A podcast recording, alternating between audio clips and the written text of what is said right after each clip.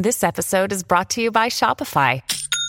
Forget the frustration of picking commerce platforms when you switch your business to Shopify, the global commerce platform that supercharges your selling wherever you sell. With Shopify, you'll harness the same intuitive features, trusted apps, and powerful analytics used by the world's leading brands. Sign up today for your $1 per month trial period at shopify.com slash tech, all lowercase. That's shopify.com slash tech.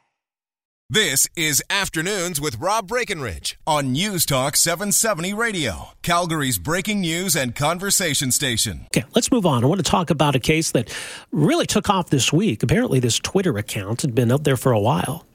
Uh, one Calgary Twitter personality, Crackmacs, I think uh, deserves a lot of credit for calling attention to this.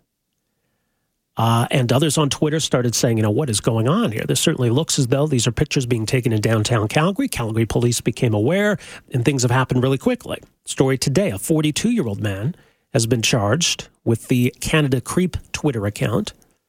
Hundreds of thousands of images, police say they've seized, that date back as far as 2012. Jeffrey Williamson, charged with voyeurism, distributing voyeuristic material, uh, so again, as I said, things uh, got serious pretty quickly. But it does raise the question that as creepy as a lot of this stuff is, because it's basically, uh, it seems the individual following people around in downtown Calgary without their knowledge, taking photos and videos of them and posting them on social media. Now, some of them clearly seem to cross a line. Some of these videos are, are what's known as upskirt videos. So that gets into a different realm, I think, of the law where we're talking about so called intimate images. But what are privacy expectations? If you're out in public, I guess people can take pictures of you. Do you have any recourse? So there, there's some interesting uh, legal gray area there. Maybe I want to explore this in a bit more detail. Uh, Dr. Emily Laidlaw joins us, Associate Professor of the Faculty of Law, University of Calgary. Emily, great to have you with us here. Welcome to the program. Um, hi, Rob. Thanks for having me. Uh, we appreciate you joining us. What, what, do you make so far of what you've seen and read about this this Twitter account and the police investigation into it? Uh, I think it's quite fascinating, and partly because it raises an enduring problem, really, in the area of privacy law, and that's this idea of whether you have a right uh, to privacy when you're out in public. And do you? well, I mean, it's a good question. The answer is, for the most part, you don't have a right to privacy when you're out in public. So, I, this is kind of an interesting case because of the fact that, you know, when it comes to the upskirting, we can uh, point to a specific criminal code provision that we can charge them with, which was the voyeurism provision that they're using. And, mm-hmm. and potentially, if you're dealing with children, he might be charged with um, making or distributing child pornography. Um, but if we take it out of the criminal context and ask the question, well, you know, could any of these women actually sue for invasion of privacy?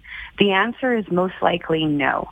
And, and there's a lot of reasons at the moment. I, I don't think necessarily the law is good. This is something that we can talk about a bit more. Um, but at the moment in Canada, we're really in just the fledgling stages of developing um, the tort of privacy or the ability to be able to sue for a privacy invasion.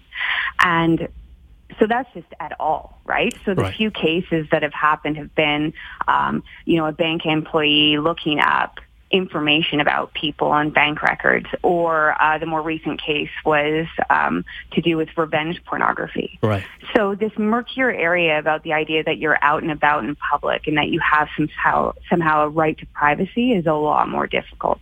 And at the moment, there's not really any cases that are saying that you have that particular right, unless maybe you're a child. Well, this issue came up recently because um, there was a case, I believe it was Toronto, but it involved uh, a citizen filming the police or videotaping the police. And it's come up a few times where police have told citizens, you know, you got to stop recording, you're not allowed to do that, you must hand over your phone, etc. When really they can't do that, and, and they should know that they can't do that. The citizens do have the right to film police. And so, I mean, the issue arises of, well, are there privacy issues around police officers doing their job? But as it stands now, as an example, if a police officer is making an arrest in a public area, citizens are, are free to photograph or video that. Yeah, absolutely. And so then the argument might be, oh, well, you know, this is just a photo and it happened to um, show someone from behind. Now, obviously, with this guy, you're looking at someone who's taken thousands of photos or recordings over a period of time. But if you're just saying, I, you know, there's this one image of me and it was posted online, they could say, well, this just, you know, they're out in public, right? And that's the answer in the U.S. So if you were down in the U.S., they'd say the second that you step out your door, you lose that right to privacy. Um, but it's different in Europe. And so Canada, as we're kind of developing our laws on this right now, we can sort of choose the path that we want to take. And in Europe, the view is, you know, even when you're out in public, you have this sort of zone of interaction with the public that's essentially private. But the focus is usually about situations that are say potentially humiliating or degrading, for example. Um, but it even looks at you know sharing of really uh, of essentially private information. I mean, one of the most famous cases out of the UK was Naomi Campbell coming out of a Narcotics Anonymous meeting, yeah. and a journalist took a photo of her, and that was held to be an invasion of privacy because she was essentially doing something private coming out of that space, even though she was standing on a public street. Right. Well, and I mean, with with this kind of a Twitter account where it's meant to, it's basically people who are stalking and, and gawking at women. That you know, I mean, as as the law stands, if someone's just standing around downtown staring at women, even kind of following women to look at them, uh, that's probably not illegal either. Yes, and so the problem is how we develop this law because I think that we have this gray area that needs to be addressed, which is you basically have a situation where, you know, largely you say women are being targeted here. Yeah. Um, and something that's deeply unnerving and humiliating for the women. And, uh, and yet it really is just them out walking about in public. Um, but it's not so easy to unpick to figure out where precisely the legal wrong would be because you could end up capturing all sorts of other conduct. And so if you think about it, um, someone happens to be picked up in a particular photo. Or let me give you another example in kids context. Um, I know that there have been problems at Calgary high schools where, say, a Twitter account is created and uh, it's basically a data dump and they dump all sorts of information about kids at that high school and then the account disappears. And so some of this might be really invasive in either information or photos about the kids as they're going about their lives. So how do we figure out what the trigger is that you could actually sue for a privacy invasion there? Um, I think that the baseline for privacy advocates is to say, when you go out in the world, you don't really expect to be looked at any more than casually by the people around you. Um, but what would be a reasonable expectation of privacy in that context is more difficult. And so you yeah. mentioned the police officers, and that's a great example because in a sense there's a role of public accountability here, right? You know, they're engaging in an important public role. Um, the um, people out in the streets might say, well, we're we're allowed to photograph what we see going on in front of us. Equally, sometimes those videos really make things seem, you know, different than they are, right? It's very easy for videos and photos to make, say, a situation appear more violent than it necessarily is. I mean, we don't know, right? And so there's potentially a, a private aspect to the police and what they're doing in trying to carry on their work. And there's no easy answers for this. Right. Because what, what seems to be going on with the Canada Creep account, it, it seems invasive, it seems sinister. Uh, but if someone had a Twitter account that was, you know, Calgarians with cool hats, and I'm walking around downtown and I see someone with a nice hat, I take their picture. Here's someone with a, a nice hat, right? I mean, is that really is that invasive? Is is that something that we would be worried about? Well, and and that's it. Is that everyone's always worried about the slippery slope here, and they'd say, well, at what point is it? Um, very clear targeted humiliation versus a situation where someone's just uncomfortable with it and feels that they have been shown in a light that they don't like. Let's say that that person with the the hat on is walking next to some woman, for example, that's not their wife, and then it ends up revealing that they've say had an affair, right? So a lot can come out of even this the seemingly most innocent photo. So we, we do need to figure this out then, don't we? We do, and I think that one of the things that we need to do is to uh, dig a lot deeper really about what privacy would mean in a public context. And I think that we can take cues from, from Europe in that way.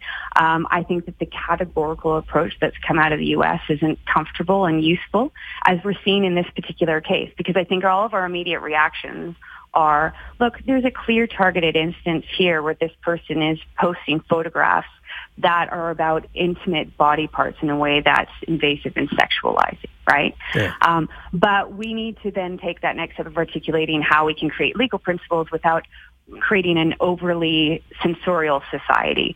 Um, and I think that there's a lot of legal scholars working in that area, including me.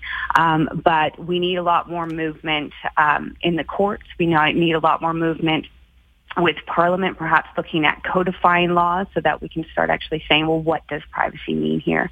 So we have a ways to go, but we're starting down that track. Right. I mean, it, it reminds me of when Google was going around doing all their their street view, all their mapping, and most of the time when you see if that happens to capture somebody in their images, they've got those those faces blurred out. I mean, is that a well, case yeah, of erring on the side of trouble? Yeah, right. But I mean, it, it, sort of speaks to those same issues. I mean, at the same time, if I'm out at a busy public gathering with some friends, we post a selfie of ourselves. There's some people in the background. I don't need to blur their faces out. I don't need to find them and ask permission to to post on Facebook. Yeah, and that's the problem is that all of this is deeply personal. There might be people who'd say, but you should ask for my permission. I'm not on Facebook. I don't want to know there's all these photos of me posted on Facebook that I haven't, you know, given my consent or permission to post.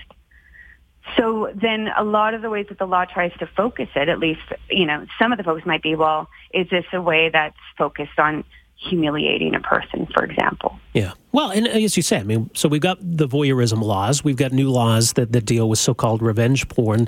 Is it possible then that we can kind of craft laws around these more specific circumstances and address the problem that way? I think that that would be a bad idea, but that's partly because we can't predict all the instances as we go forward. I think that there's some clear instances where we needed something specific. So sharing of intimate images, absolutely. We needed to create a criminal code provision for that. I think Alberta has made the right move in trying to codify um, our own legislation on that so that you can actually sue more clearly for revenge pornography. But for this more public aspect of it, if we try to identify all the different scenarios, all that would end up happening is that it would, you know, it, it would be out of date rather quickly. Mm-hmm. Um, but what we need to do is go back and look at you know, more closely, you know, and it's almost a theoretical question about what does privacy actually mean? And then once you start carving that out, we can go from there and say, well, okay, in a public context, what does that mean? And we haven't done enough of that work in law in Canada. So it's cases like this show that it's high time that we look closer at it. Well, I wonder how much this debate's going to be driven by this particular case. If well, if the Crown can secure a conviction here, maybe people will say, okay, well, it turns out we do have laws to deal with this stuff. Uh, if the case collapses, uh, you know, it might go the other way. Well, people say, okay, something's got to change. There, we obviously need more than what we have. Well, I think it might be about all the women that aren't covered by this particular charge because the charge is narrowly going after the worst. Um, the worst offenders here, like right. the worst videos, right? So it's looking at the upskirting. But all for all the other women out there that um, have been humiliated by this particular experience or just feel degraded in some way, there isn't necessarily that sense of resolution with the criminal charge because it doesn't address their particular loss. And when it comes to those harms, we, there isn't a lot available in the law. So I don't think that they're going to get that satisfaction out of whatever happens with this um, with this man with the criminal charges. All right, fascinating stuff, Emily. I really appreciate the insight. Uh, thanks so much for making some time for us here. Thanks so much for having me. All right, that is uh, Emily Laidlaw, uh, professor, associate professor, faculty of law, University of Calgary. Uh, so, some thoughts on where these you know these holes exist in the legislation, but still, hopefully, there's enough to go after this guy. But as it turns out, from what I've been seeing, there are a lot of other similar Twitter accounts that exist in other parts of Canada. Uh, there was one in Vancouver that uh, Twitter has shut down, and that's another side of it too. Uh, that social media, like Twitter, like Facebook, like Instagram, uh, they got to be policing this too. And I realize it's difficult to do, but once other people call it to their attention, then they got to move quickly. And it seems that that's what uh, what's happened this week. So these Twitter accounts are suspended, but police still have access uh, to a lot of these images so that they can build a criminal case. 403 974 8255. We are back with more right after this. Afternoons with Rob Breckenridge, starting at 1230 on News Talk 770 Calgary.